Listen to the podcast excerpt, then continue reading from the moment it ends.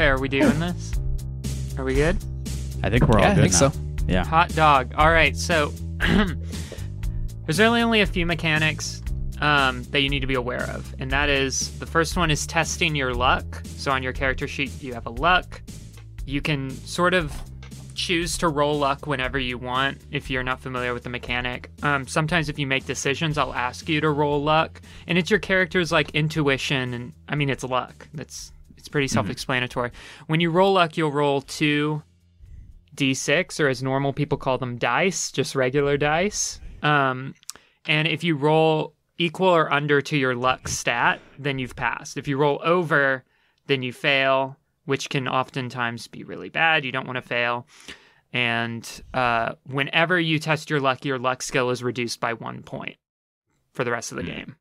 Okay? The whole game? Okay. Wow. The whole game. So you can just, if you have 7 luck, just use it up. Like, who cares? Like, these characters won't matter in 2 hours. Like, use whatever you have. Then there's roll versus. Generally, if you're trying to do something against someone's will, if you're fighting or if you're doing something in a competitive nature, both people, whether it's players or an NPC and you, will roll 2d6, and whoever rolls higher wins. Okay.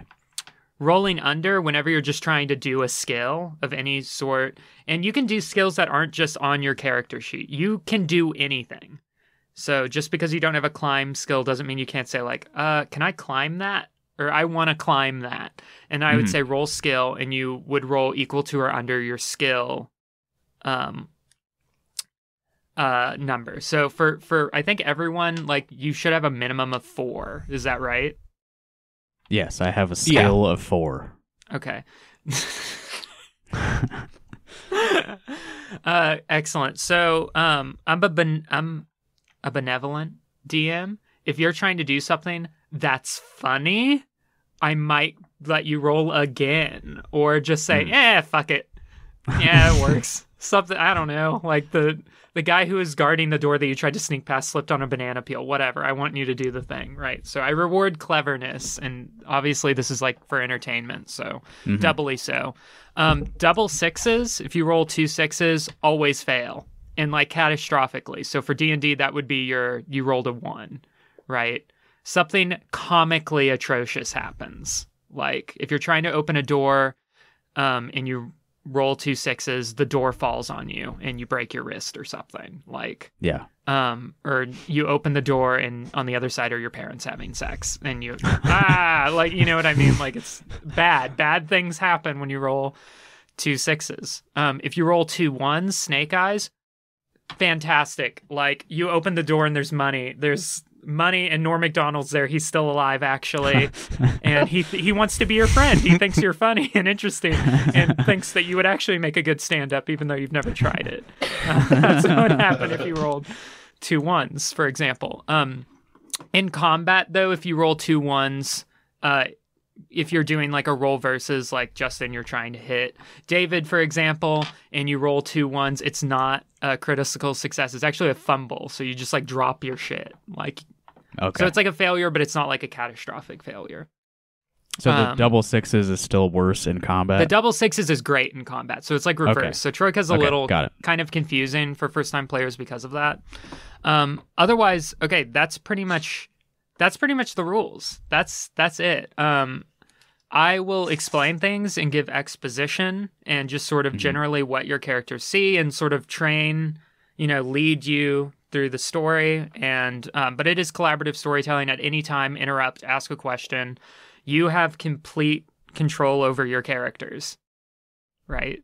And over your perception or whatever. So at any time, if you're like, do I see this? Or like, what does this look like? Like, just ask those questions. If that makes sense. We've all played role-playing games, so, you know, once. A little bit. That's a little great. Bit. Yeah. This sounds easier than D&D when we were trying to do some campaigns. Yeah, it is. More there chill. Are no goblins. Zero goblins. No goblins.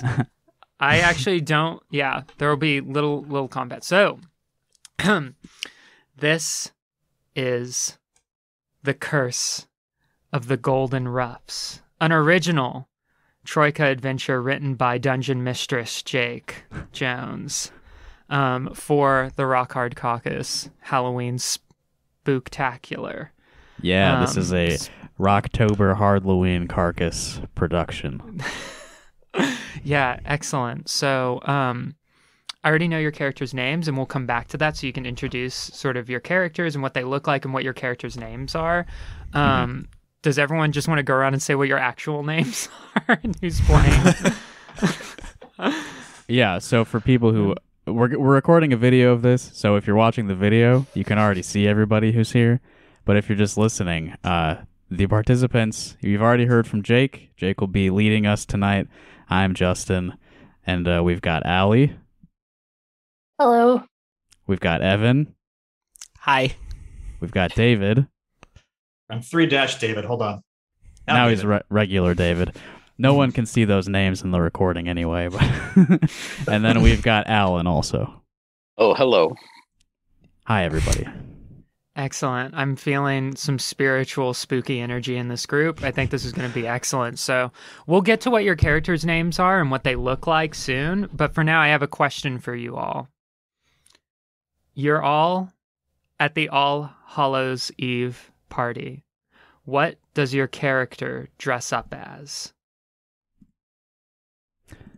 My character is dressed up as a demon. Excellent. I'm dressed up as Frankenstein's monster. Excellent. I'm dressed as a hot dog, but it doesn't mean the same thing that it does in your sphere. It's kind of hard to describe. I'm dressed up like a very luxurious king. And I'm dressed like a wizard, and definitely not the clothes of the necromancer that my character left to die. Excellent. Thank you. Because the story begins at a All Hallows Eve party. As each of your characters remembers, you all are seated around a campfire, eating your provisions. You each find yourself among new friends. Friends of circumstance, of course, for each of you have a massive golden ruff around your neck. This fabulous accessory was given to each of you by the fantastic Staniel, an incredibly powerful angel wizard of the court of Limbaloo. You recall his super hot body, made from sharp triangular appendages and skin made of dazzling golden light. Seated on their slender shoulders is their head, which looks like that of an infant baby, but perpetually still as stone and an expression not dissimilar from a baby doll's neutral face. You all met at the same corner of the Palace of Limbaloo near the washrooms when you were cursed, dressed in your All Hallows Eve garments. I would like each of you to roll one D6 die and tell me what number you got. I got 4. 6. 5. Excellent. The fantastic Staniel comes out of the washroom and blasts the room with a brief flare of golden light, as he does whenever he enters a room to remind everyone of his brilliance. This flare, however, briefly blinds Justin and Allie's characters, and you sort of stumble, bumping into the fantastic Staniel, who causes him to lose his balance and fall. As he falls, the room is silent, as a loud, cracking ceramic sound is heard, and you see a beautiful nose on the ground. It is snapped off of his face like the handle of a ceramic mug. He stands up, and you all recall his voice as it echoes in the memory of your ears. "You knaves! You absolute doldriggle! I curse thee!" he says to the five of you. "I curse thine treacherous necks with an accessory of death. Look upon my golden visage and weep, for it is the last thing you will see before the sands of time and the hourglass of your fates begins to fall. Thine fate being death by cranium explosion. Your heads will burst like balloons, and chocolates and creams will catapult from thy necks for the babes of the spheres to enjoy. You each immediately were choked by large golden ruffs around your necks that seemed to be impossible to remove. The party immediately went on normally, and after you all stopped panicking, you heard from a very pleasant waiter about a legend that led you to where you are now at this campfire. The legend of something that may be a solution to removing these golden ruffs that will blow up your head and chocolates and creams will volcano out of them for children. You've traveled to a mountain in a sphere far away from the All Hallows Eve party. It is the mountain of Varg, the omnidirectional cube. Legend has it that Varg was the first square in all the spheres to transcend his dimension and expand into a three-dimensional being. Because of this, Varg was then blessed by the gods with the ability to grant wishes. Those who climb their mountain will be given a test, and should they pass it, they will be granted a single wish. Varg, the omnidirectional cube, can only grant one wish per cycle of his sphere's moon. Each of you have traveled together as a group and are now camped at the base of that mountain, gathered around your sentient campfire, preparing to climb the mountain of Varg, the omnidirectional cube, before the sun sets the following day, for it is then that the prophecy will come true, and the chocolate and cream will come gushing from your necks. Because of the fantastic Staniel's prophecy, you have already been assailed by bands of rabid children who have seen your ruffs and attempted to capture you so that they can have the delicious chocolates and creams that will be expelled from your neck holes. So this is a time limit? Yes, you have one day to climb the mountain, yes. That's all my exposition. Now I'll stop being the only one talking here in a moment. The crackle of the fire begins to build up and light fills your campsite. Could each of you describe what your characters look like as sort of the light in the campsite sort of fills the space a little more? I'll call on you. Okay. Justin, could you describe what your character looks like? Yes, my name is Herbert. I am a demon stalker. I'm very gothic. I dress in all black. My hair is very black. My face is very white. I'm sullen. I don't talk very much, and I don't actually consider anyone in this party to be my friend. Aww. We are forced to be together. I usually prefer solitude. So I look that way. Excellent. David, could you describe what your character looks like and what their name is? Okay, my character, his name is Gromley Duxford. Most people will call him Dux. He is, Alan was right, a rhino man. Pretty much what you would expect from a half man, half rhino. 7'4", 763 pounds. Gray colored. Wears a tunic, has a couple of horns on his nose, like a rhino, but also has like human hands and thumbs and those sorts of appendages. I wear a tiny little useless helmet, and my personality is also very kind of reserved and quiet, like Justin's, but a little less broody. Mm-hmm. Just kind of more not used to social situations. I'm very much a loner. I forgot two things. I also clench my jaw a lot, and I have bad hygiene. Excellent. So far, two antisocial characters, which are excellent characters to roleplay on the audio podcast that we're making right now. Characters who don't like to talk or get along. No, that's excellent. Allie, can you tell us what your character looks like and what their name is, please? Yeah, I am Penny Scoop. I am a cursed cub reporter. I was a young reporter for a rural publication in my sphere, and I leaked an anonymous source for an agribusiness expose. And so the Society of Professional Journalists banished me to forever roam until I find the next big story and reclaim my reputation. I am dressed like a 1940s caricature of a reporter with a trench coat and fedora with the thing. Yeah, you know where this is going. And I'm writing in my notebook. I'm a little bit more earnest than the others and probably a little bit nosier and more excited. Excellent. Now Alan, we got some variety. Yeah, here we go. All right, Alan. I'm Harry Cheesecake. I'm a rogue cyber cop. You know, I'm kind of a loose cannon. You know, I'm cybernetically enhanced in every way. Kind of a dipshit. Let's be real.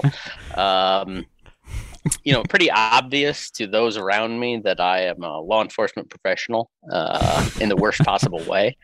And kind of you're similar to Allie, kind of a 1940s detective look. So I also have one note. I have some sort of cyber interface that I can plug into things. And I know this is a fantasy realm, so it's totally useless. Troika is a science fantasy setting, actually. So it's...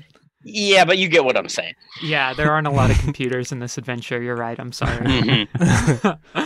But maybe you could come up with a creative solution to a problem with your... Exactly. He's also a bit of a STEM lord. No art. No art. No STEAM. Just STEM. Just STEM, baby. Take that A out of there. Mm-hmm. All right. Evan, could you describe your character and what their name is, please? Yes, my name is Bert Silica. I look like a smooth, slender wood elf king, dressed in luxurious robes.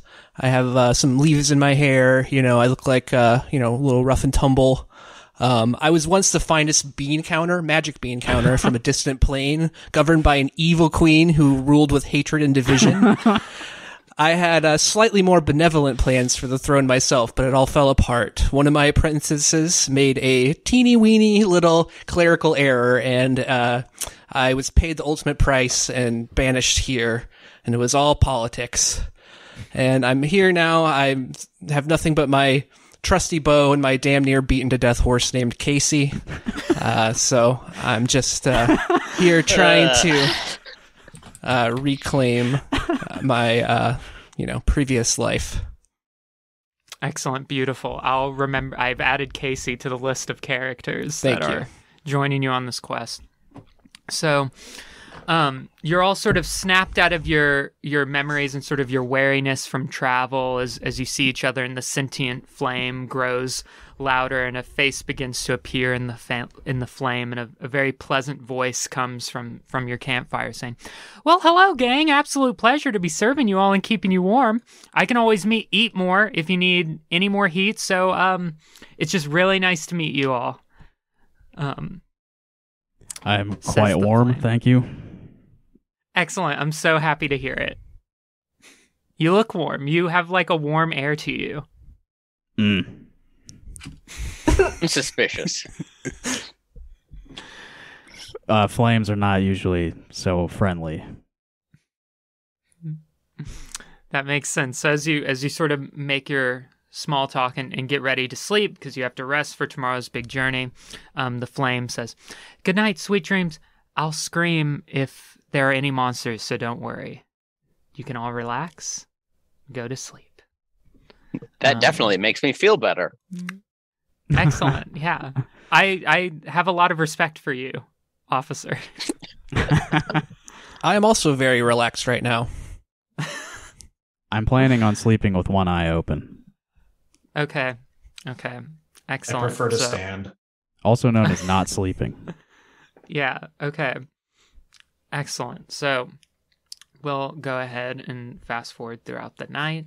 Nothing happens. It's a very gentle evening, gentle sleep. The flame was sincere.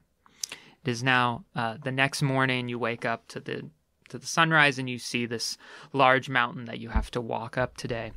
Can I ask everyone in the party, what do you do to prepare for your trek up the mountain of Varg? I let everyone know that the fire did not do any treachery on us because I stayed awake all night staring at it. Excellent. Gathering supplies, getting a hobo sack ready. You know, we're going to need to bring stuff with us. Yeah, a bindle. That's right. It's called the hobo sack. Yeah. In your sphere. Yeah, for sure. I would just also like to point out that the Flames stayed up all night as well, having a staring contest with Herbert, which the Flame loved every second of. And the Flame I was has doing a good... it simply out of strategy to keep you distracted. Yeah, I'm examining, what else do we do to prepare for the... I'm examining my pouch of salt and vial of demon blood, making sure they remain pure of any sort of dirt and filth. I immediately start lobbying Herbert for his vote for me as leader of the party, as well as all the others. I'm loading my gun. Oh, that's awesome. You have a gun? I have multiple guns, actually. Of course. I'm technically a felon, so I won't be able to vote for you, Bert. Yeah, I will make sure that Herbert never gets any of the guns. How do you feel about law enforcement, Bert? I'm very in favor of what you do, and I really respect everything that you've done. And I would also like your vote as, for me as leader of the party. I'll consider it. You're some kind of elf, right? Yeah. Okay. I look like an elf. Hmm. You look like one, but you aren't technically an elf? No. Okay. Hmm. It's hard to keep track of. As leader of the party, what would you do? What differentiates you? What are you going to do for me? Yeah, Bert's a natural leader, so... I will basically do whatever... what's Alan's character's name? Harry, sorry. I'm going to do whatever Harry says, honestly.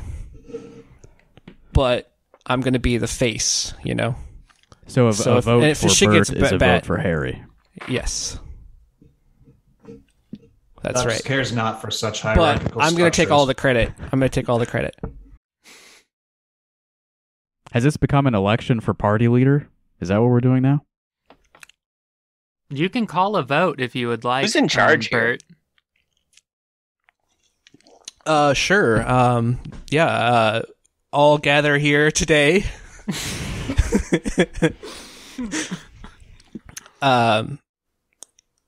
Well, it's a secret. It's got to be a secret ballot, right?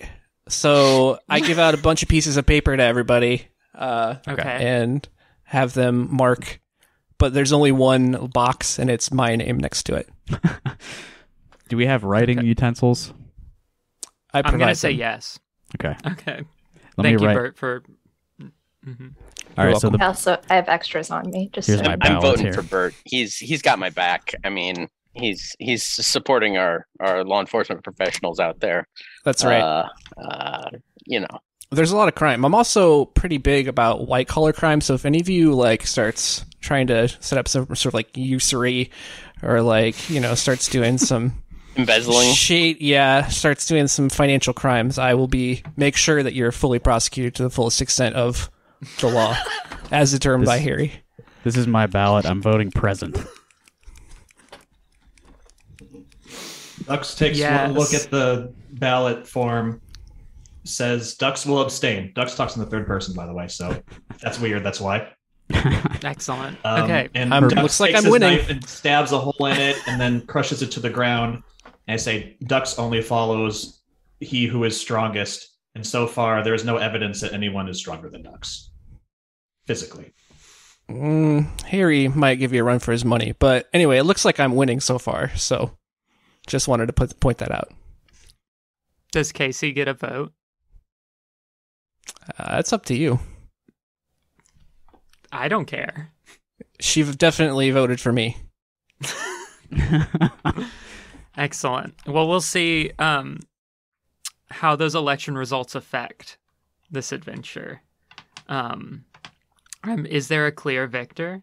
Penny, who did you vote for? I abstain for journalistic integrity. That's right. Excellent. Mm-hmm. So, I believe, Bert, that means you have 3 votes, whereas present has 1 vote. Crumpling up a piece of paper and throwing it on the ground has 1 vote, and abstained has 1 vote. So, hell yeah. Congratulations, party leader.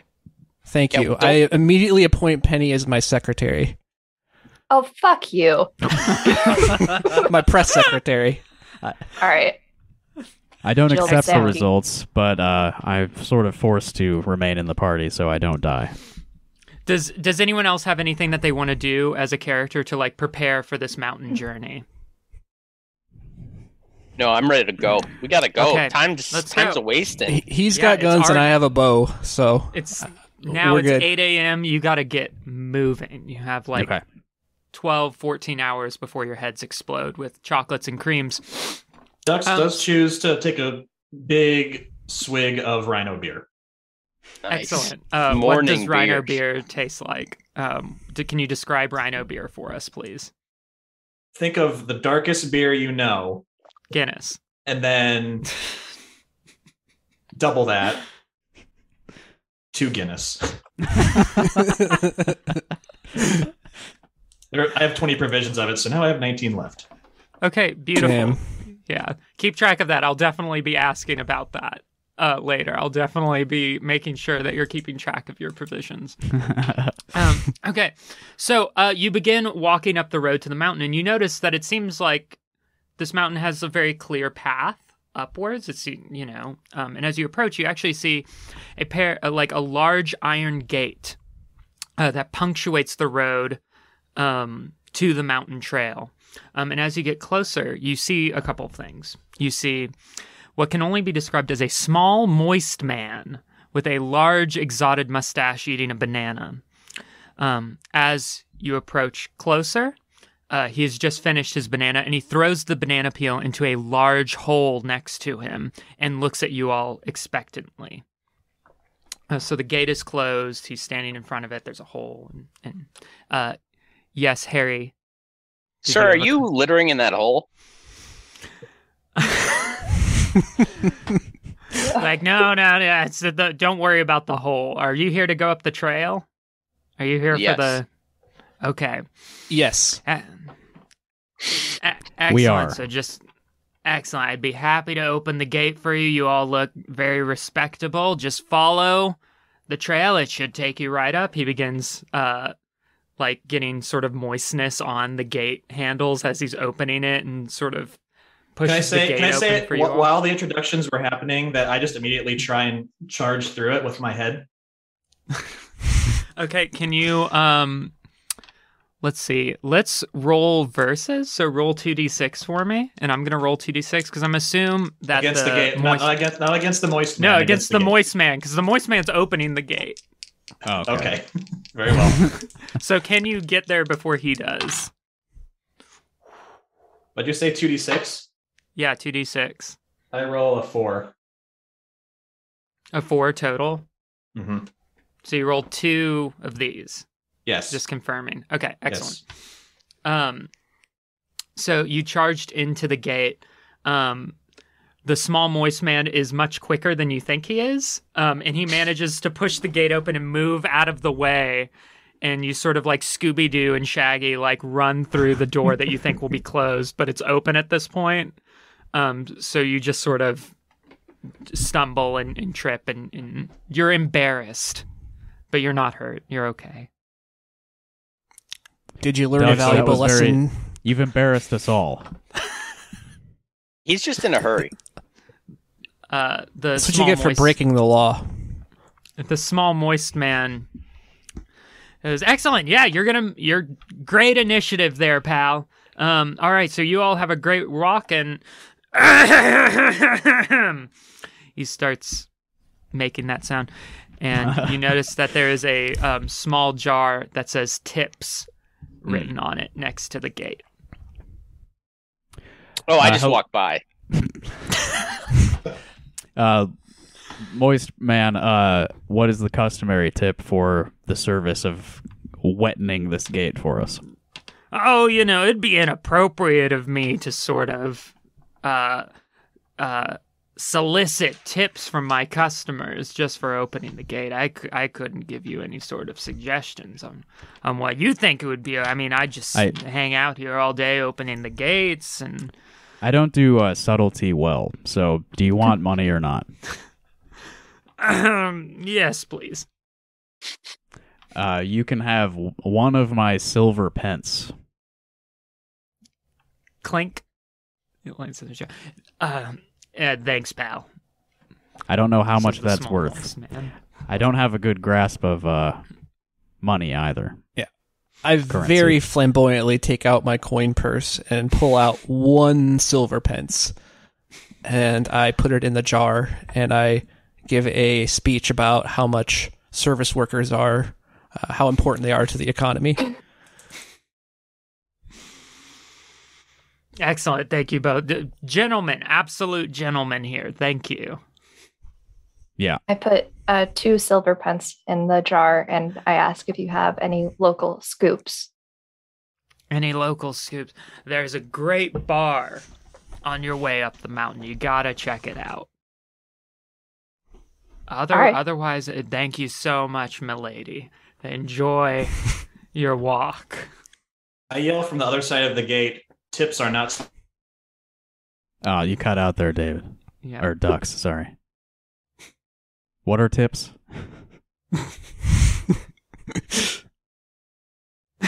Oh, no. Cancel.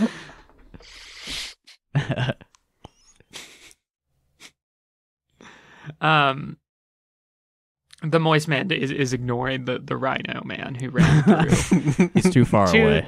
We didn't... Two separate races in the Troika universe, the moist man and the rhino man. He's just down the road. Yeah, excellent. So you've passed through the gates of the Mountain of Varg, and you begin walking through the path. It's really nice. It looks suspiciously like, I don't know, like Iowa. Why not? This is an Iowa politics podcast, so it looks kind of like Iowa, sure. Until you sort of get to sort of what appears to be a crag sort of canyon. So you have two large rock walls on either side of you, and you begin walking through this clearing between the two. This is quite a crag. Yeah, it is a crag. It is quite a crag. That's a great description. The rocks are completely obstructing your view. You can't see over them or anything. They tower over even the 7 foot two. How tall was ducks? Even ducks can't see over the rocks. And also ducks is mute. he's 7'4". Ducks our he's friend. Yeah, 7'4". Sorry, not friend. Ducks is... Our party member is 7'4". He's not my friend. Yeah. None of you are. That's what I'm going to call people in my polycule party members. I'm very suspicious of Justin because he's, he's a criminal element. Whoa. So you sort of begin walking when you begin to sort of hear the subtle sounds of violin wafting through the air. As violins often are known for their wafting. I smell something. Y'all hear that wafting? What's going on with that violin? It's a very pleasant sound, and as you sort of hear it and sort of keep walking and get closer, you see... two foxes standing on their hind legs, standing as people like to stand, as rhino men like to stand, holding hands and walking toward you, and then taking a left towards what you imagine where the violin sounds are coming from. All right, so who wants to follow the wafting violin sounds and the foxes? I draw my gun. Oh, God. Small stringed instruments pose no threat. Let's go. I think we should go. Yeah, we should go. Yeah, there's also foxes. Yeah. Okay. I drew my knife. Not my biggest weapon, but a weapon. Okay, excellent. Just in case. No, that's beautiful. So as you get closer, you see sort of carved into the side of the rock as you get closer to this sort of... turn in the crag where the foxes went down, you see a sign that in old Western font says, "The Diamond Spurs Saloon, this way." And as you sort of turn the corner, you see that it's not necessarily like a hallway but more of literally just like an entrance into what seems to be a bar carved into the rock. You can see the source of the violin now. It is a large sort of man with blue skin who is playing the violin behind the counter. And you see pairs of romantic foxes, couples, thruples, quadruples, quadruples, all around the bar listening with complete rapture to this barkeeper playing his violin. I immediately take 3 swigs of beer and then bring my firkin over to the bartender to get a refill. Okay, excellent. So the bartender sort of like plays a sour note. That was quite an IPA note. And he goes, "Yes, my friend, absolutely." And he takes, what did you call it? It's a firkin. A firkin. He takes your... Like a little barrel. Your little barrel. And he begins filling it with the draft. There's only one draft. There's a large barrel behind the counter with a spigot sticking out. And you can see that the spigot is decorated with the skull of a coyote. I put my weapon away, and I'm curious what this with the drink is. And I have some sort of awareness stat. Can I yes, like detect what's going on here?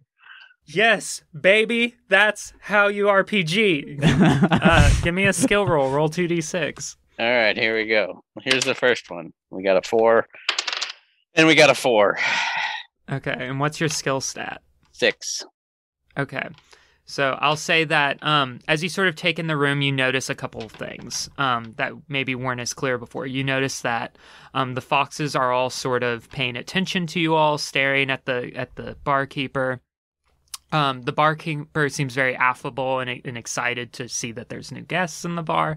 And you do notice that there is, besides like the coyote skull spigot, there is another sort of coyote skull decorating one of the walls that's similarly bejeweled, but quite larger. That's all you really notice, though. Would anyone else like to roll something? At any point, if you want to roll something. Like, excuse me, game mistress, I would like to roll a pair of dice, please. I'm still holding my knife, and I would like to sneak. Okay. Can you tell me what you're trying to do exactly? I want to sneak behind the bar and just look at stuff. Okay. I'm just naturally distrustful, you know? Yeah, I love it. Give me that 2d6. Right. So I have a sneak skill of 5, and I just rolled a 6. Excellent. Okay, so the barkeeper is very attentive and... especially of one such so gothic as you, and he sees you sort of trying to like obviously just walk behind the bar with a knife, and he goes, "Hey, Pally, I'm the only bartender here," and he sort of pats his side to his knife, which is quite larger than yours. This is a man who's almost the same size as Dux, but very humanoid, not rhino-y, but blue. I don't know. As I see him pat his knife, I put my hand on my gun. Yeah, okay. I clench my jaw tighter. He goes, "Hey, fellas, drinks are always free for the first customers. I'm giving this to your friend." He puts the small barrel, the firkin. I just remember it's like merkin, but a small barrel. And he puts on the counter, giving it to Dux, and he says, "Well, can I interest you on a drink?" And he's already pouring you tankards. So I notice, or I guess this might be an observation, I don't know, but I noticed that the beer is not rhino beer because rhino beer is pitch black, like oil. Mm-hmm. And so I say, not rhino beer. And so it's full, and I say, "This dilutes a good draft." And I cautiously sip it. Roll luck. Test your luck. My luck is 12, and I roll a 4 again. You say for 2d6? Yes. Okay, that's great. Oh, sorry. It's, yeah, it's 1d6 plus 6, isn't it? That's what it says. I screwed up. Oh, is that what it says? The sheet says 1d6 plus 6. My bad. Okay, great. Sure. Yeah, let's I rolled a 5, whatever. So that's an 11. Okay, I still make excellent. It. So you make it. So you sip the beer, and it's kind of tasty. You kind of like it. It's no rhino beer, but it's inoffensive. A worthy substitute, I grumble. Okay. I happily grumble. Your luck goes down to 11. And he goes, excellent, a worthy substitute. I'm gonna write that on my on the bar tabs of customer reviews, and I'll let everyone know that the Rhino Man says it's a worthy substitute for Rhino Beer. Would anyone else like a drink? He's already putting down drinks in front of each of you. I extol the virtues of moderation. Sorry, pal, don't drink on the jab. I have throwed my knife. I'm no longer brandishing. I'd like to ask the barkeep, what's the deal with the jewels in that skull over there? Oh, that previous owner has nothing to do with me or with anything. I don't know. It was here when I moved in. I'm just a humble draftsman.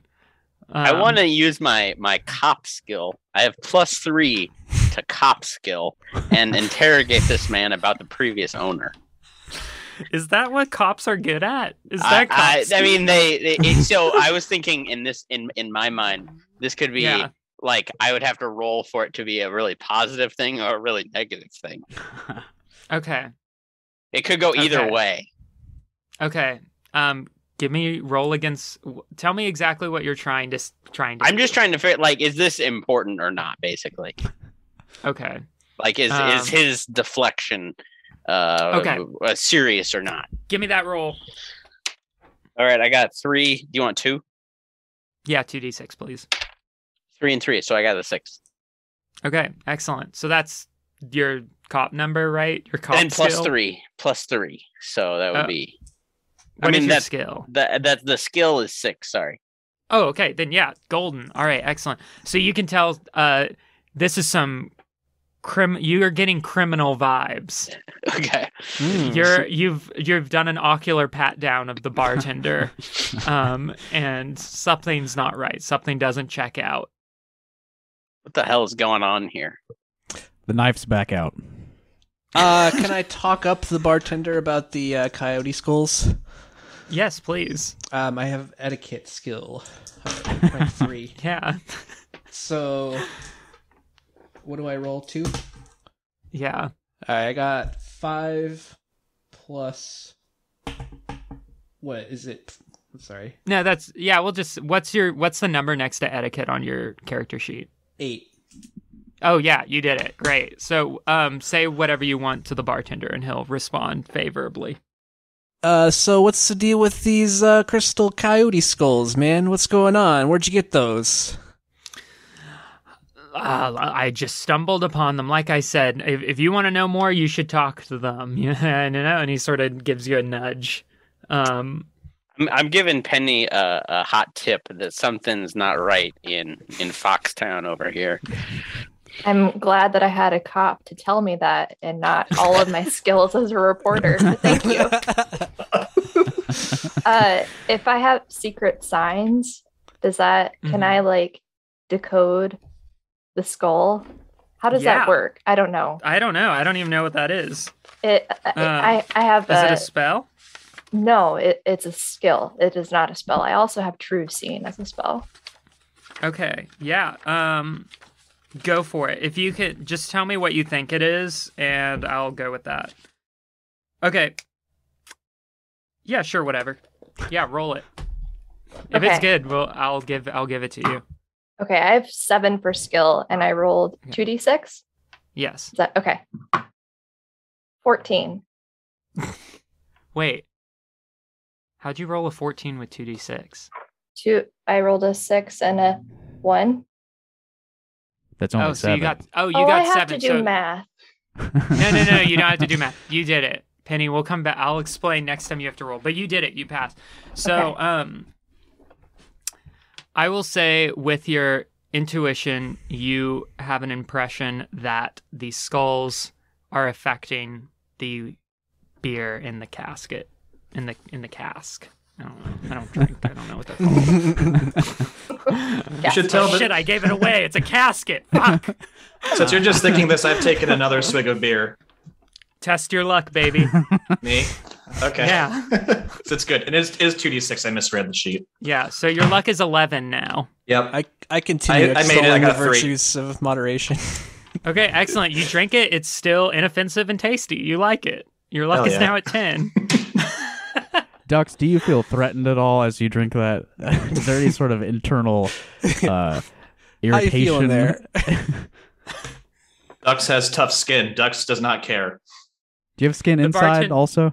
Yeah, is your inside as hard as your outside? Dux has not seen enough innards of men to be able to make this conclusion. Huh. Do you want to check? Sort of, you want to at this look point, inside and leans. See?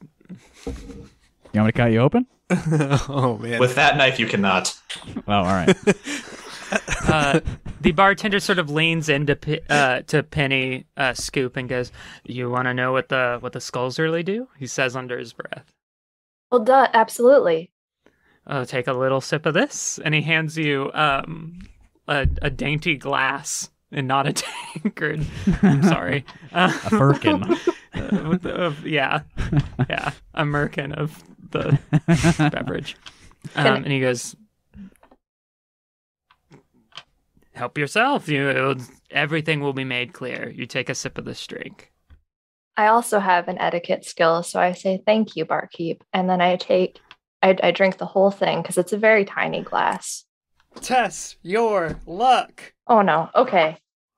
1d6 plus 6. It's roll 2d6. 2d6. Mm-hmm. 11. My luck is 12. Excellent. So it tastes fine. It tastes inoffensive. It's okay. What? Jake, right. Did the bartender dump out my rhino beer and replace it with this crystal stuff, or did he just top off what I already had? He topped it off, but that means every time you drink from that, you have to test your luck. Yeah. How many firkins do you have, Dux? I have one firkin. Okay. Technically, okay. The description is that it was half full with 20 provisions. So it's got a little bit more of the weird beer than the rhino beer at this point. Mm-hmm. So I have 38 provisions left. So it's about like 55-45. Weird beer, rhino beer. Barkeep, can you set a glass of that beer on the bar here in front of me for a moment? That's why I'm here. Why else am I here but to put glasses of something in front of you? And he puts a lovely glass in front of you. Thank you. And he goes, for a lovely customer. I appreciate it. I take the pouch of salt out of my chest bag and I pinch some of the salt into the drink just to see what happens.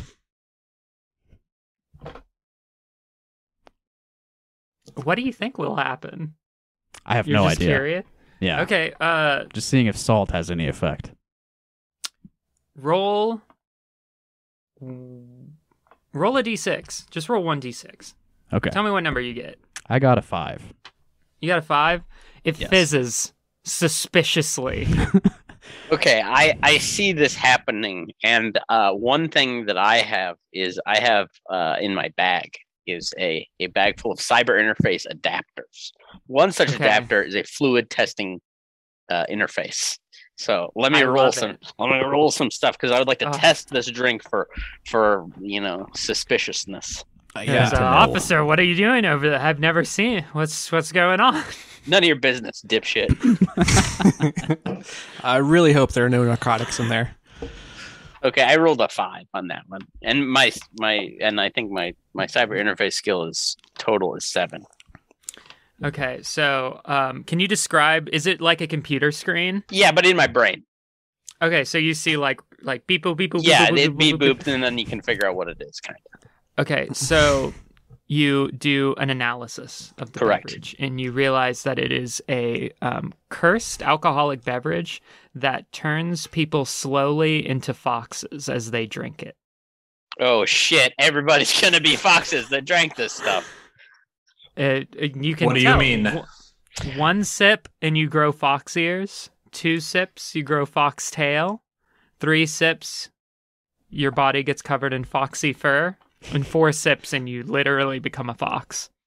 Huh. So I exclaim that it's the fox drinking spell to these other folks, especially the Rhino Man, who is now very foxy. Foxy Rhino. Then is that true? Because I made my luck rolls. Because you passed your luck, you're both fine. So okay.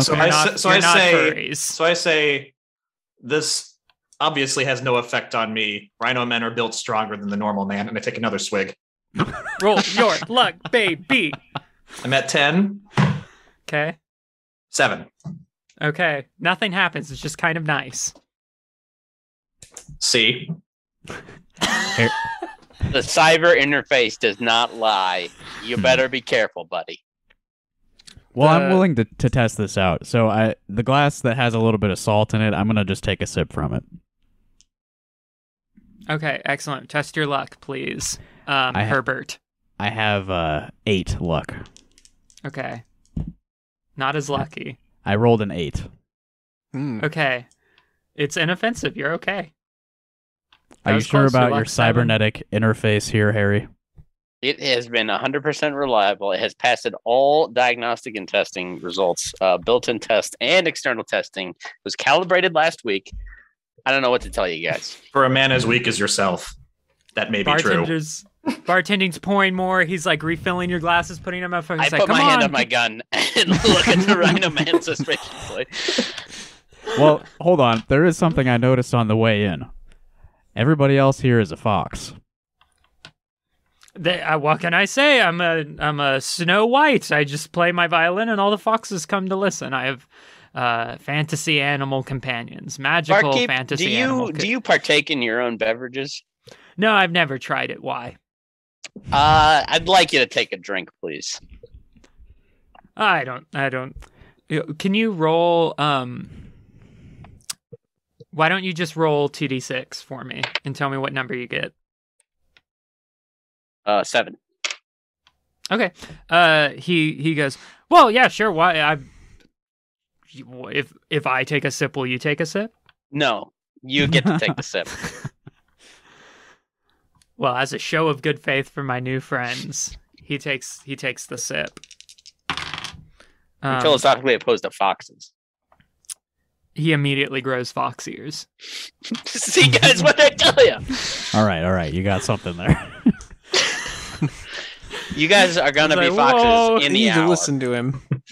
You all are jumping to conclusions here. This is a skin condition. It has nothing to do with the beverages. Why are all these people boxes? Dux takes a look at his firkin and seriously contemplates that pouring out the drink would require pouring out all the rhino beer and maybe not having more for the rest of the trip. And so he thinks for a long while and then takes another sip. Roll your luck. Yes. Now at 9.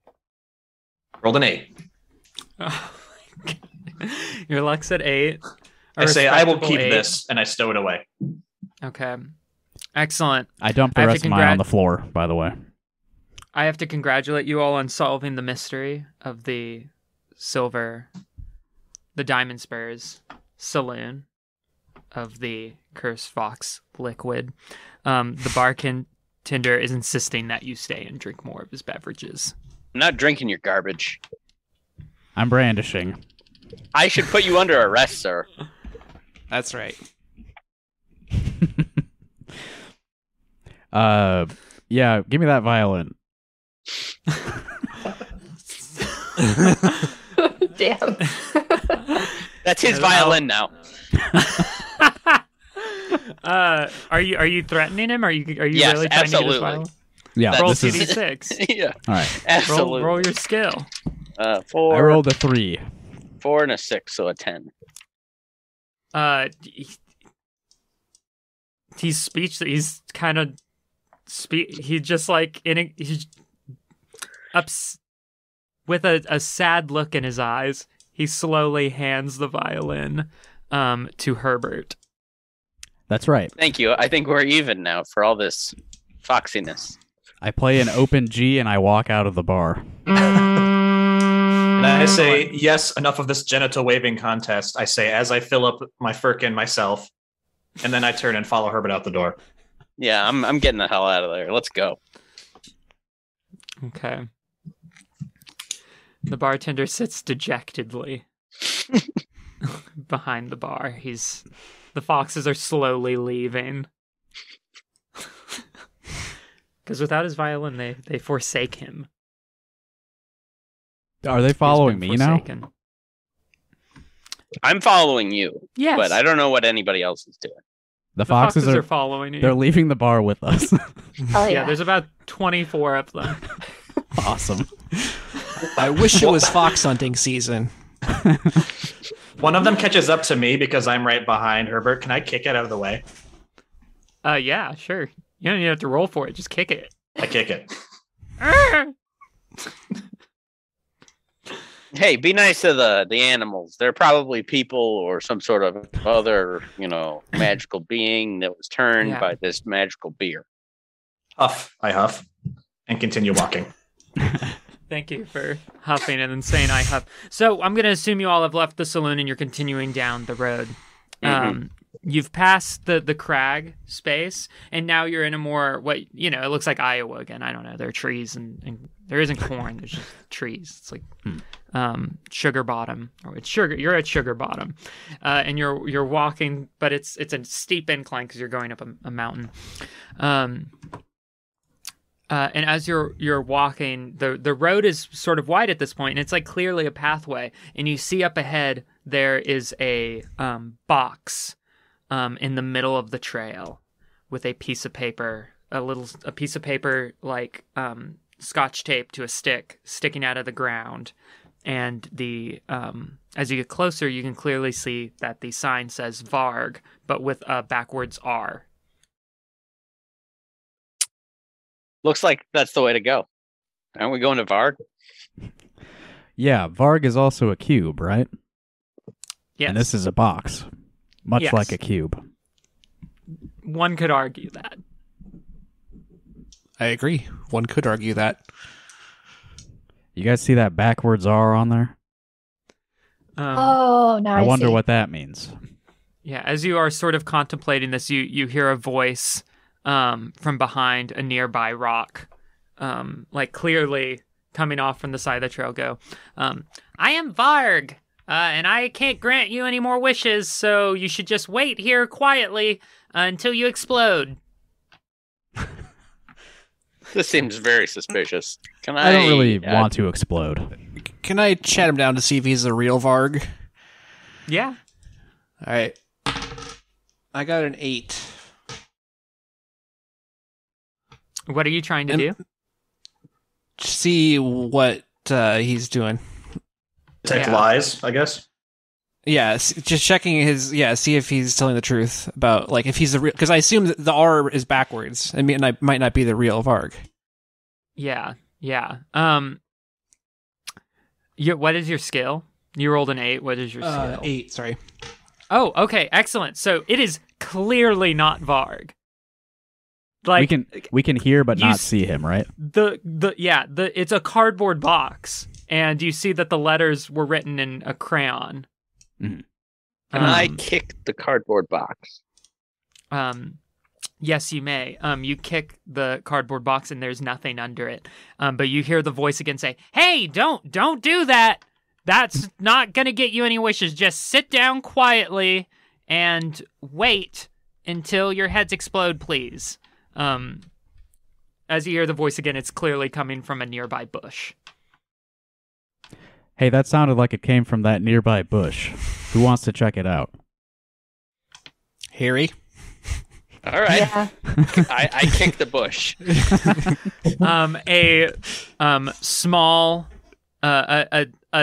hear ah! And a small child jumps out of the bush brandishing a very large sword that's twice the size of him. Does the child look like this? No. Okay. All right. But he'll grow up to look like that. Got it. Because you see that he has a blonde short fade and is well tanned from roughing it in the great outdoors with horrible teeth, just atrocious ugly, disgusting teeth. He jumps out of the bush and is swinging his sword wildly. I draw my weapon and point it at him. Put the sword down, sir! I unsheath my own sword. Hey, the literal child goes, "This could have been easy!" And he starts coming towards Harry. I'm backing up. Guys, I'm gonna need a little backup. He's roll 2d6 because the child is swinging at you.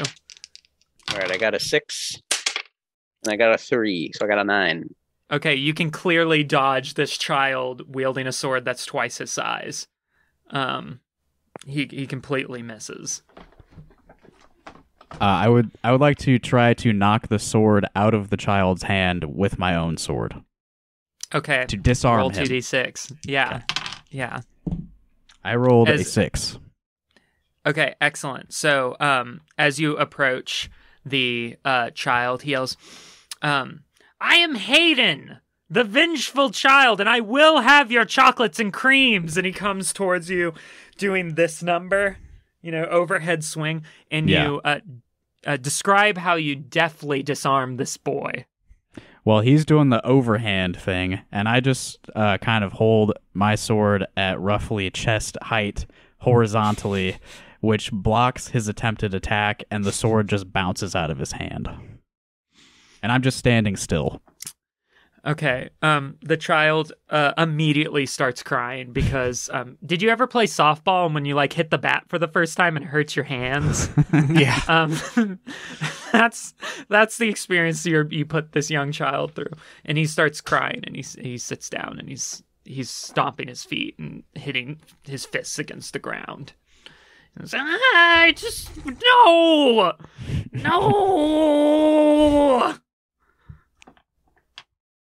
That's what you get for breaking the law.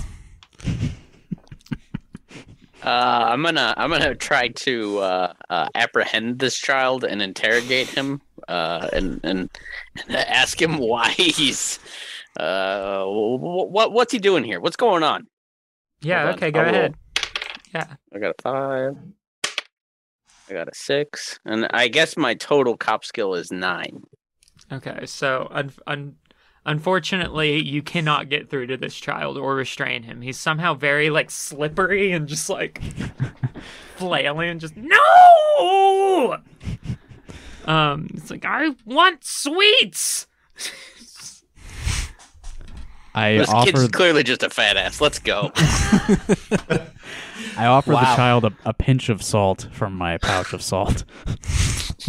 He looks you dead in the eye, with snot going down his nose. He goes, "I hate salt." Good. I pick up the sword, because it's on the ground now. Mm-hmm. And then I toss it over to Bert, saying, "Take this puny sword." Slightly offensively. I say that. I pick up the sword. But, I have a bow and arrows already, so... I'm more of an at-range kind of guy. I got Harry for really the sort of brunt work, so... Say I give the sword to Harry. I throw the sword on the ground. I got no need for this. That's evidence that you just discarded. This is I throw it back to that kid. Well, Penny, do you have any weapons? I do. I have a pen which is mightier than the sword. I take the sword back from where Harry threw it on the ground by the child, and I thrust it into Penny's hands and say, "No, the pen is not mightier than this." Okay. So the child continues crying, but he's obviously having a total temper tantrum. Hayden, the small tan boy with the blonde short fade, isn't used to not getting what he wants. But congratulations to the party. They've successfully solved the test of the cardboard box in the middle of the road. Another futile attempt by the children of the spheres trying to trap you so that they could eat your exploded heads. Children are no match for me. Do not trust the children. Excellent. So the wish still remains. That is all that matters to ducks. Dang, I heard like an anime theme song when you said that. Yes, excellent. So you continue walking, and now you're sort of it no longer looks like Sugar Bottom in Iowa. Now it looks more like a thin. It's like as if the landscape just sort of disappeared from the sides of the road. And there's a little bit of a wall on one side, but you're really starting to like go up like the side of the mountain, spiraling upwards at this point. It's about maybe like 4 p.m. So you've been walking for some time at this point, for several hours. You've been munching on your provisions, etc. I don't care. You don't have to tell me you've been eating. That's not fun. And as you're sort of walking around the bend, you see what appears to just sort of be like a pile of dried leaves all of a sudden in front of you. And I mean, that's it, but it's just sort of weird that there's just like a pile of dried leaves in the middle of this road on the side of the cliff that you're sort of spiraling up. I look around for trees that may have provided these leaves. You know, you don't even have to roll for it. There are no trees. I don't notice any trees. You just see that. Yeah. You say out loud to everyone else who knows that there are no trees nearby. There are no trees. Excellent. Excellent. I mean, that's obviously a trap. I don't even need to use my special skills for that, right? I don't know what you guys think, but just a pile of leaves in a road with no trees? I do have an idea. Do we still have 24 foxes following us? Yes. Right. Yes, you do. I take out the violin that we took from that barkeep, and I play a middle of the violin range, an A flat. And that instructs one of the foxes to inspect the leaves. And by inspect, I mean stand on top of the leaves. Okay, excellent. So as soon as the fox steps on a leaf, you're all shocked to hear the loud scream of a small, gray-looking creature. You just like imagine a small, skinny man, basically, kind of hairy. Jumps out and goes, "Ah!" And he's holding a gun and pointing it at the fox. Just a gun, just a 9mm, just... gun, the same kind of gun that like an officer on Law and Order would have, and pointing it in the general direction of the fox. And the small gray creature yells, "Give me your fucking eyes!" And you see that he has several eye sockets around his skull, but with no eyes. I'll draw my weapon and fire. He's got a gun! What do you expect?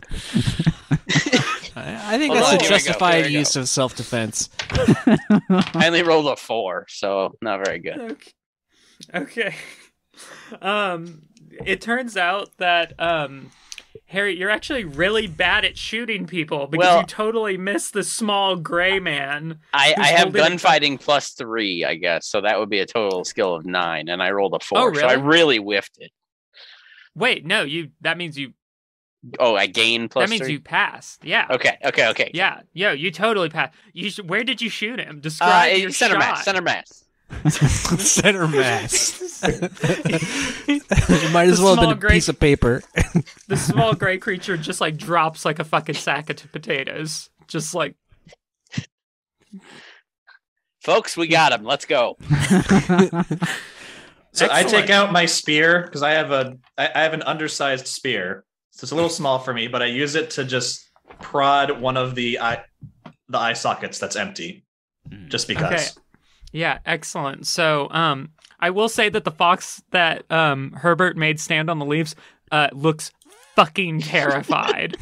And like, you know, dogs don't really have emotional faces, but some you can tell. You know what I mean? That's what the fox looks like. You can tell the fox is upset. Herbert is not very receptive to like the emotions and feelings of other beings, so he doesn't notice the fox's, I got PTSD expression. +1. Excellent. I mean, we got 24 of these things. You know what? That's right. I'm not that concerned about any Pikmin. One of them. Yeah. Yeah, exactly. Yeah. I was thinking of Pikmin. I turn to Penny and say, that was off the record. Nope. I've been recording this whole time.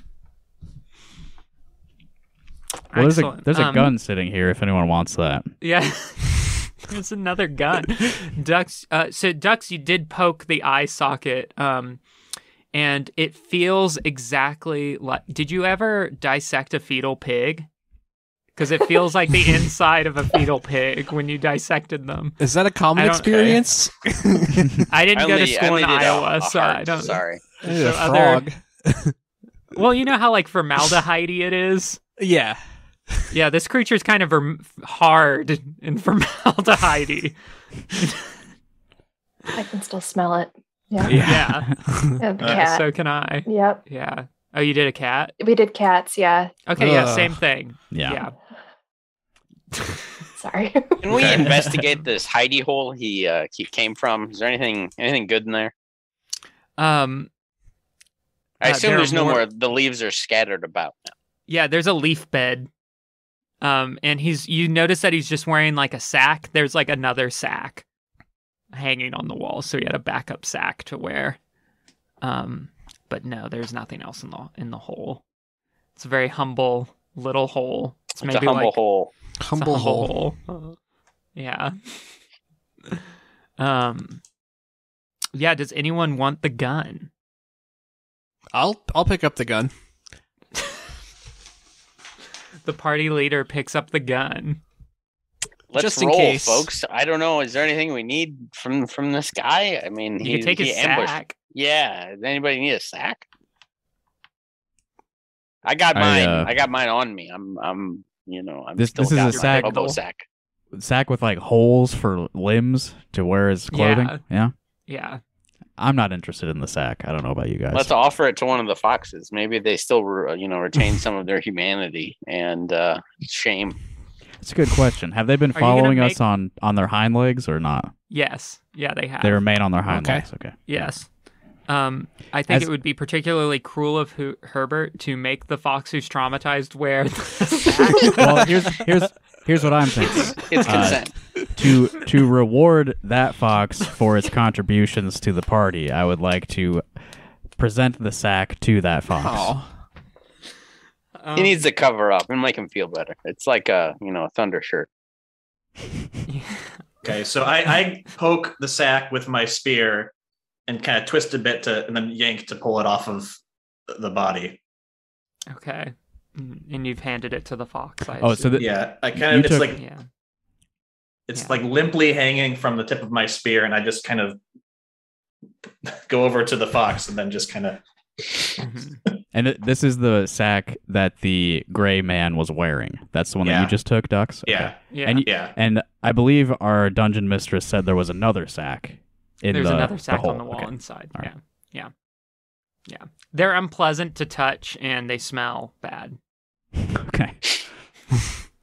I am offended by the smell of the sack, so I take the spare one out of the hidey hole and I throw it down the side of the mountain. It just sort of floats down. Like American Beauty. It's beautiful. This fucking like cum sack you just threw off the side of this mountain. I was trying how can I as a narrator fit cum into this? Is what I've been thinking this whole time. There we go. Mission accomplished. Yeah, mission accomplished. You shot a man. I'm so glad you also had a gun. Yeah. Yeah. Again, no, I mean, justified. Yeah. Second Amendment rights. He wanted eyeballs. I got the only ones I got. Yeah. Okay. Excellent. So, I'll say you continue walking, and it seems that you're approaching the top of the mountain. It's almost like 7 p.m. at this point, so it's starting to get dark. So you're getting a little anxious, but it seems like you've made it. And there's a large obelisk in the center of the trail, and on it is a strange language that you may be familiar with. Would someone like to roll to try to translate the letters on the obelisk. What skill that seems does like that a job use? For a journalist. Just perhaps. Roll skill. And if Penny, because you're a journalist, I'll add +2 to your skill. Okay. Oh, I don't have a D3. I just have a D6. No, oh, you just roll 2d6 and then add 2 to your skill. Okay. Yeah. 18. Okay. Don't add what's the number you rolled? Tell me the number that you rolled. I had 2 6s that I rolled, and then I have a 6 skill. Uh-huh. Yeah, so what were the 2 numbers that you got from the D6s? 6. 6 and 6. Oh, okay, 6. Perfect. Yeah, yeah. Okay, that makes... So you got 14. Yeah. No. You rolled 6, and you want to hit or go lower than your skill. Oh, that's not good. Oh, okay. Oh, wait, no, you did. You passed, yeah. So I'm messaging you now what it says, and you can slowly translate for the rest of the group what the sort of language on this obelisk says. All right, guys, hold on. I'm buffering. I think this says, a cone is like a party hat. A sphere is like a bouncy ball.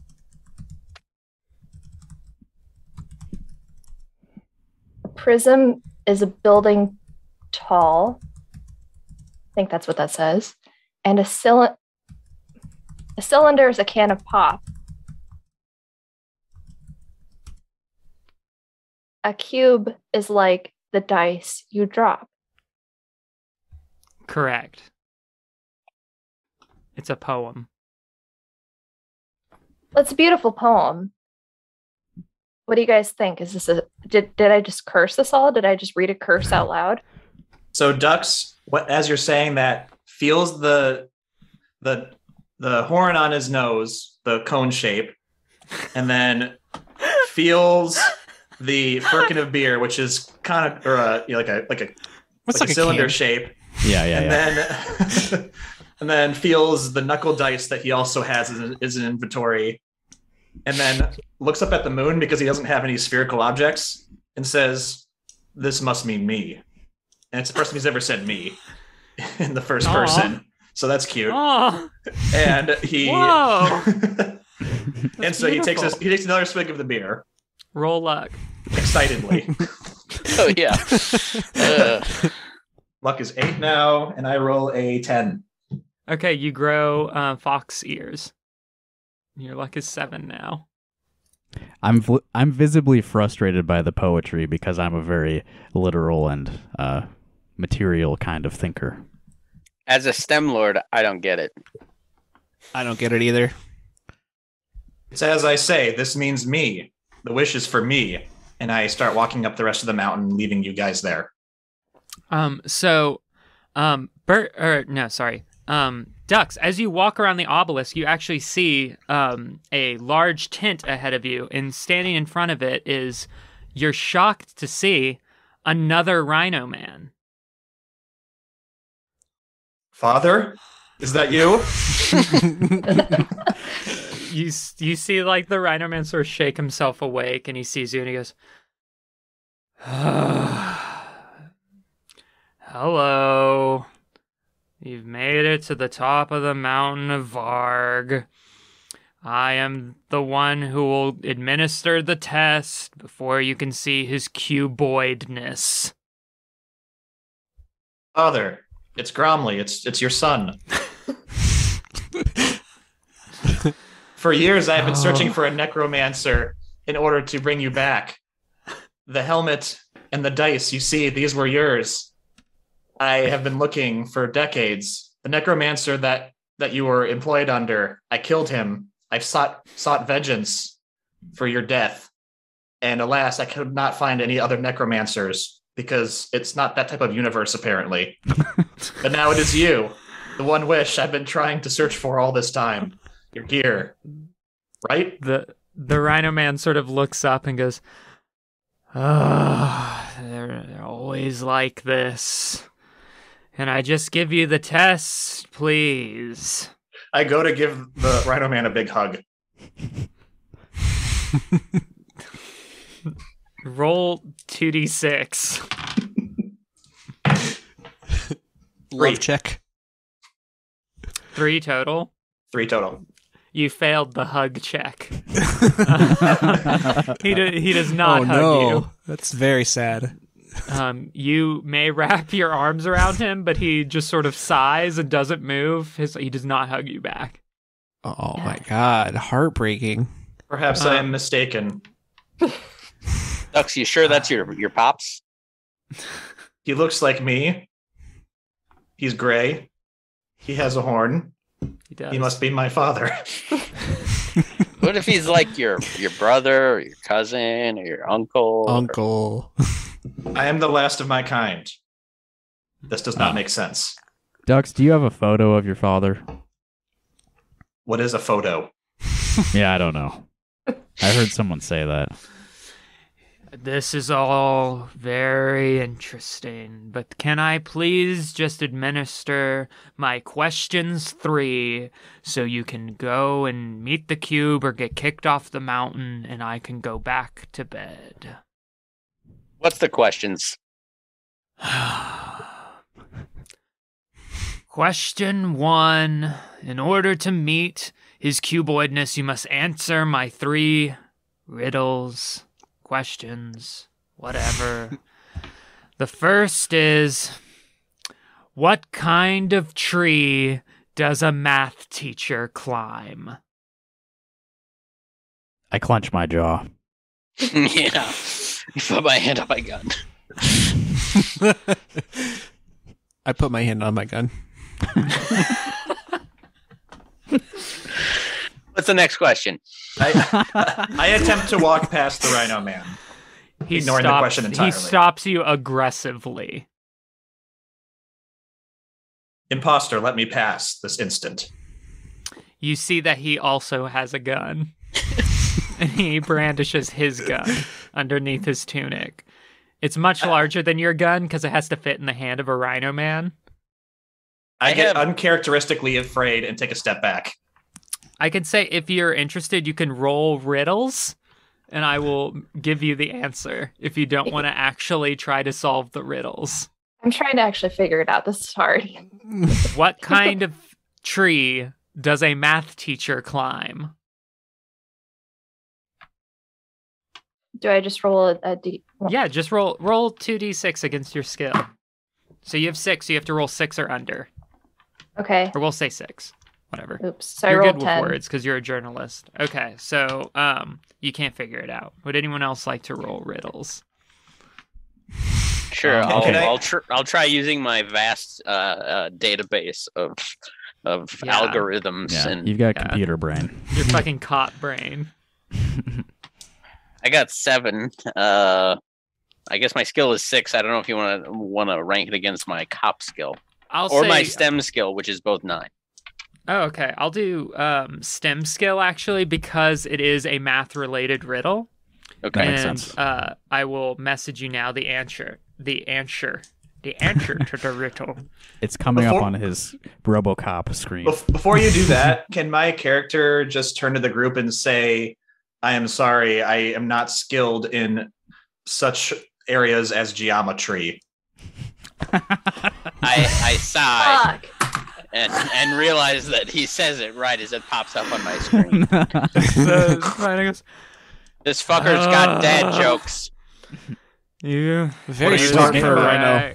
Maybe he really is your father, Dux. The second question, riddle, whatever, is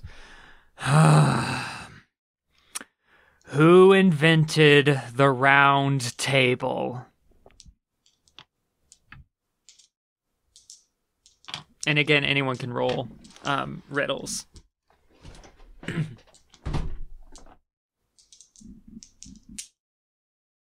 Folks at home, you can play along with this. Bert, what do you think? What the hell's going on here? I'll roll for riddles, I suppose. I got a 7. My skill's 5. Okay. You've got nothing. If you'd like your horse, Casey can also roll riddles. Okay.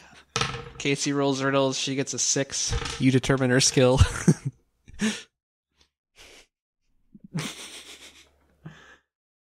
because I don't know anything about Casey, I'm going to say that's a fail. I want Casey to answer a riddle, but I don't know how intelligent Casey is or if she can speak. Horses, traditionally. Yeah, she's not a talking horse. Mm-hmm. A talking horse. But I have some sort of psychic link with her where if she were to know the answer, then I would know also. Yeah. I think that's obvious. I think we all knew that. It's clear the bond between you two.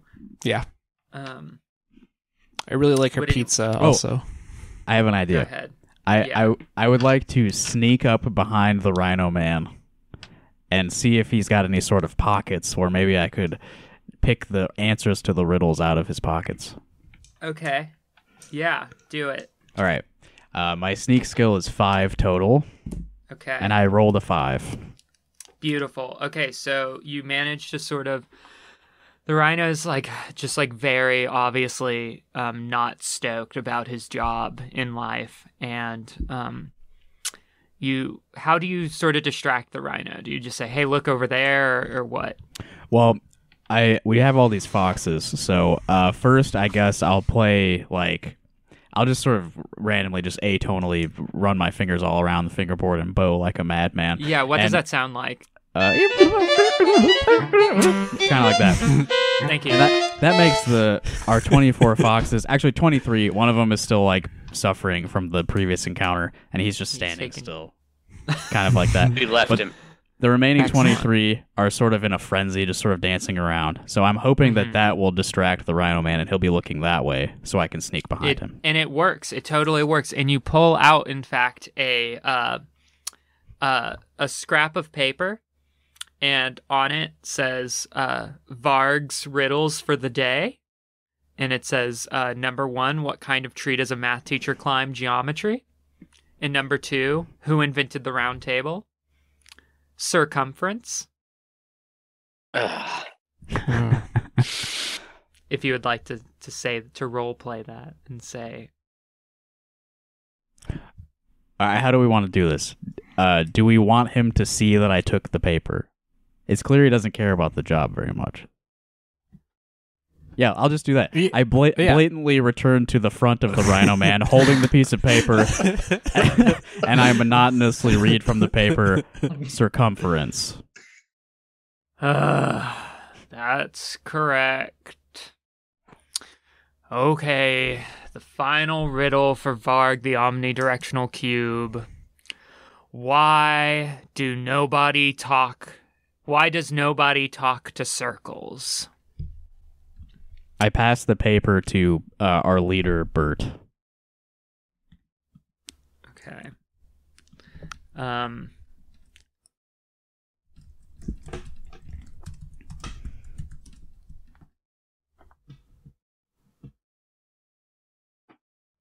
Bert, I've private messaged you the answer to the riddle. It says here on this piece of paper, it's because there is no point. Yes, that's why nobody talks to circles. Congratulations, you've passed the test of Varg the Omnidirectional Cube. You may now enter the tent of his majestic cuboidness. Congratulations, and the Rhino Man steps aside. Can I tip the Rhino Man one more of my silver pences? Yes. All right. Thank you, Rhino Man. He cracks a gentle smile. Anytime. I stroll right past.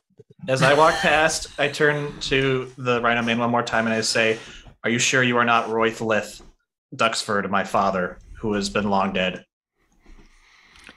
My name is Gary. No. I sigh, just like Gary sighs, and continue walking. Excellent. So as you all enter the fancy tent of Varg the Omnidirectional Cube, you see a large floating cube in the middle of the room glowing with a sort of greenish purple combination. You see green aura, but then it shifts into purple and back into green. In the tent, there are rugs all over the place. There is a cube-shaped bed. Yes, it's a Mountain Dew green. Yes, excellent. Thank you, Justin. And in the sort of near the ceiling, there's just sort of like an Acme hole. And beneath the hole, like it's just like a hole that you could presumably like go through like a portal. And at the bottom of the hole on the floor, there's a pile of rotting banana peels. This reminds me of another hole. This does seem like a very suspicious hole. Shall we throw some foxes in the hole?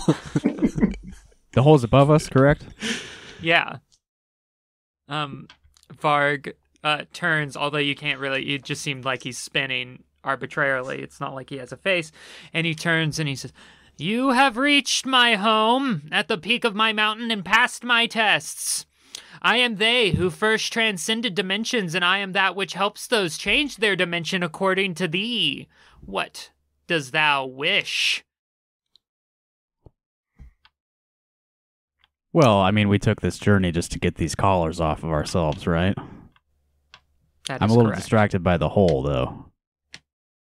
What's up with that hole? Oh, the hole is it's just the hole. It takes you to the bottom or the top of the mountain. Why didn't we use that before? I don't know. People rarely use it besides my banana boy who provides me with these banana peels. You eat banana peels? Is that your thing? No, I like to play with them. Oh, I see how it is. Like a Mario Kart thing. I got it. It pleases me to watch them rot slowly. I enjoy seeing change. Is that what playing is for you? Sicko. More like watching. So what is thine wish? It'd be great if I was not just party leader, but king, you know. Over. Oh, come on. I'm itching under my collar that's going to kill me soon. It is probably like 7:45 at this point. It's getting I'd really late. Like this thing off my neck. I still got the bolts from my costume under there. I roll the knuckle dice around that I hold in my hand and think of my father. Ready to speak up about bringing my father back. Varg, can you remind me what are the rules to this wishing thing? If I hear the words "I wish" and then blank, and those people have passed my tests, I will grant that wish indiscriminately. Okay. Do we each hold no judgment for you beings. Do we get a collective wish, or we each get our own? I can only grant one wish per moon cycle, so okay. Whoever says a wish, it's their wish. I clench my jaw. Shall we vote? Shall we do this democratically, where one person is the wisher, and we all vote on, you know, whether they want me to be king to get this shit off our neck. Or maybe take the things off our necks. You may take a vote. What is the vote exactly? So it's what's on the ballot? Make me king. Okay. Take the things off our necks. Okay. Dux gets to reunite with his father. Okay. Anyone else? I'd like to add one. I haven't been talking about this much because I'm not a very social person, but I am a demon stalker, and I am driven by one goal through my whole life, and it is the eradication of demons. So I think that ranks above removing the collars for me. I would like the total eradication of demons from all of existence. So I would like to put that on the ballot. It's a kamikaze demon killer. I scream, "I wish all these things were off our neck." Who? I didn't even. That was easy, guys. Come on. I didn't finish filling out my ballot. He is the strongest. He is the one who killed during this quest. I respect. Yeah, he's the only one who has the ability to do violence or the will to. Doesn't that mean that there's more wishes now? No, I have just one. No more wishes until the next moon cycle, which will be several years in this sphere. I have removed thine golden ruffs. The ruffs evaporate. With that, the ruffs evaporate. And there's when they evaporate, there's this scent in the air because they evaporate into a vapor, and you all smell the most delicious chocolate and creams. Just a hint of what would have came out of your necks. And with that, you're now no longer cursed. You've done it. You've climbed the mountain of Varg. You've passed various challenges, such as a small child, a blind man, and you've convinced some foxes to hang out with you. Maybe they could also become demon hunters. If you would like, you can go through the hole, which takes you back to the front with the moist man. I pat the top of my head to see if I still have the fox ears after that ordeal. You do. Curses. Fox ears are forever. It's fun to imagine a rhino with fox ears. Yeah, it is. You'd think he might have enhanced hearing with that. I don't think they have great ears to begin with. You have extra ears. Why not? Just takes one more swig of beer, by the way. Test your luck. Test your luck. 9. I do not pass. You grow a foxy foxtail. Your rhino tail has been transformed into a very large foxtail. This is some Inuyasha ass sized foxtail. I'm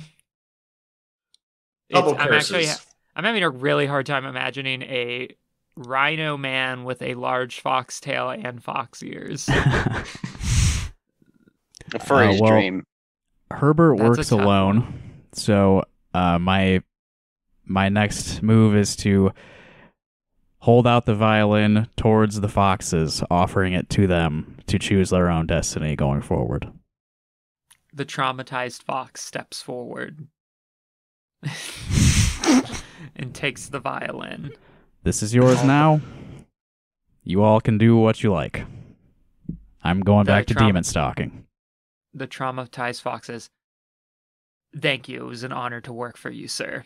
And they walk away. They could talk. With that being said, this concludes our Troika adventure, but I would like to hear from everyone. What does your character do after having the curse removed? So I drink a big glass of milk. Excellent. It's a very satisfying glass of milk since you've been hiking for days. Yeah, I had this horse with me the entire time. Never once did I need to ride her. Excellent. Dux, what do you do as the adventure comes to a close? Dux never gets the closure with his father. The whole adventure just kind of stirs up bad memories with Gary showing up. So dejectedly, he leaves the group to wander the earth for more years, but first goes to see a groomer for these new ears and that tail. How do you get them groomed? Do you just get them cleaned? Yes, cleaned, conditioned. Dux feels very primp. Good.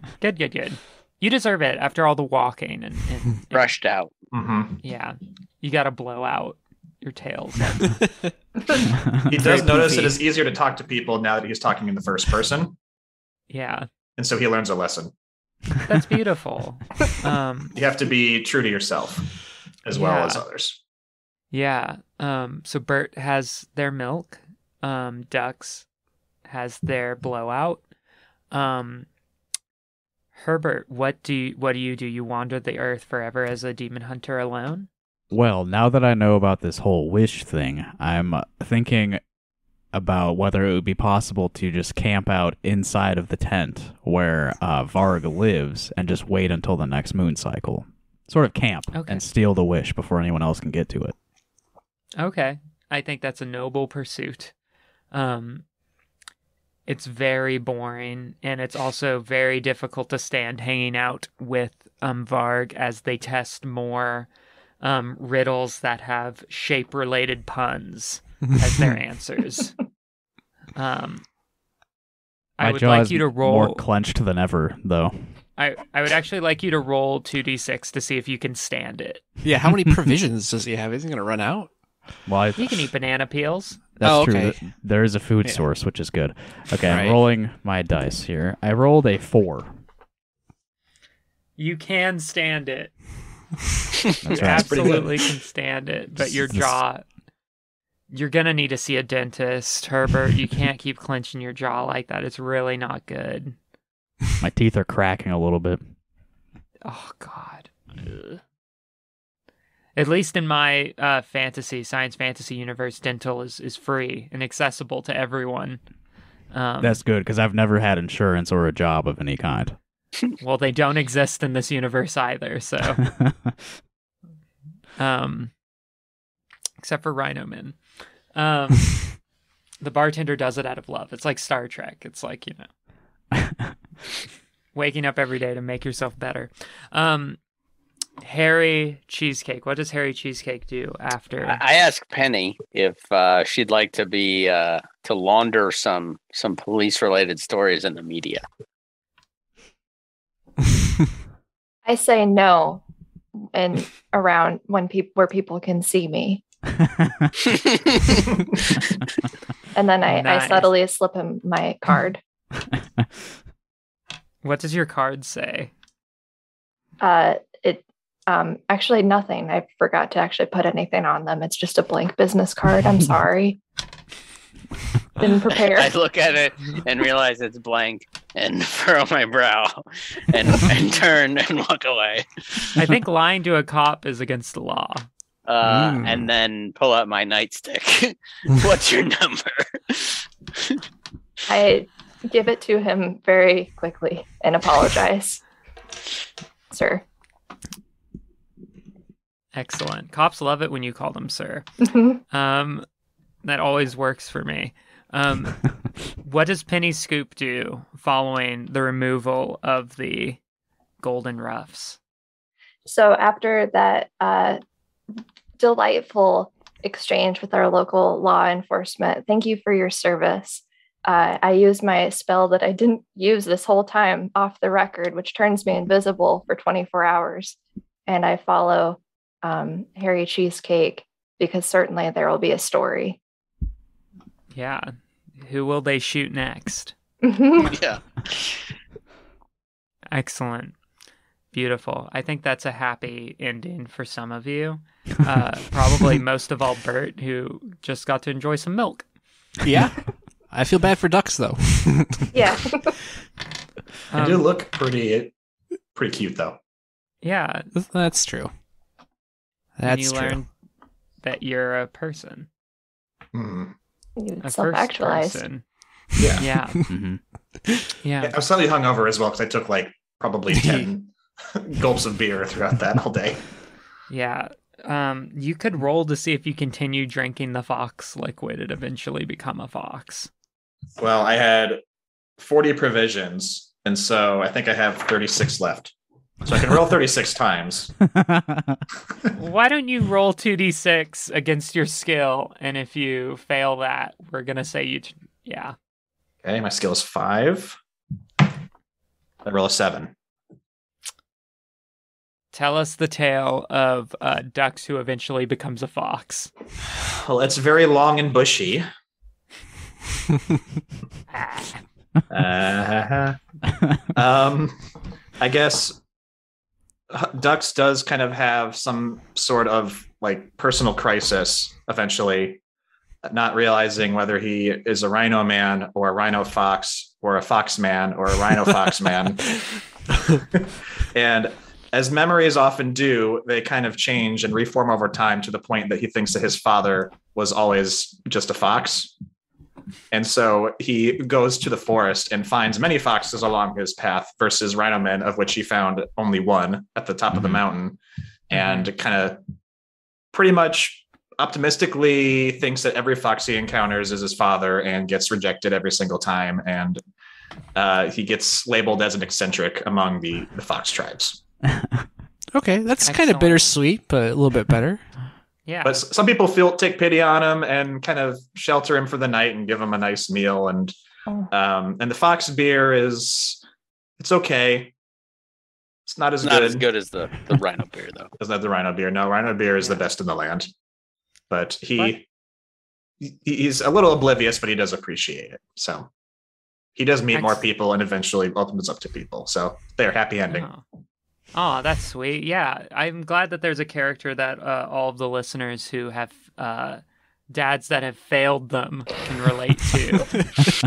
You know, it's really nice, myself included. Yeah. I feel that. Excellent. Yeah. And I mean, I think also in terms of like characters and like morals and stuff, I'm really happy that Harry Cheesecake just showed that cops were super cool and effective. That's right. That's right. I mean, sometimes you got to kill a guy. He had a gun. He was justified. Disabled. It was justified. He was looking for eyeballs. That's sicko. It's a sicko stuff. Yeah. A lot of paperwork coming up. Oh, yeah. I got to go back to the station. Got to fill out some paperwork. You don't even know his name, so you can't really find his records so easily. Well, he was in another kingdom. You know, it's fun. I love that, like, all of the characters had names and none of you asked what their names were, so you just don't know. I could tell you their names for fun. Yeah. The barkeeper's name was Guy. His name was Barkeeper Guy. Right. Yeah. The blind person was named Jimmy. Oh, we got the kid's name. He was Hayden. Yeah. I remember that. Yeah, Hayden. Yeah. You want to know how I came up with Hayden? Is Hayden like the worst child you've ever met in real life? No, I Googled annoying boy names. Yeah. It was like Hayden, Aiden, Jaden, Brayden. Like, whoa. Yeah. The worst kid I ever met was named Hayden. Yeah. Did he have a blonde short fade? I don't really remember. I think it was more of a browner color. Also, Hayden Christensen, Anakin, a real crybaby. Yeah, that's where I thought you got it from. No, or that he is Hayden. No, he's based off of my nephew. Oh, fuck that kid. Just kidding. He's never gonna hear it. Yeah, no, he's not. No, he's like, we're gonna send it to him. I can't remember his name. Anyway, that concludes this adventure. Is there anything you all want to talk about or get closure on to sort of? I just want to thank everyone who voted for me.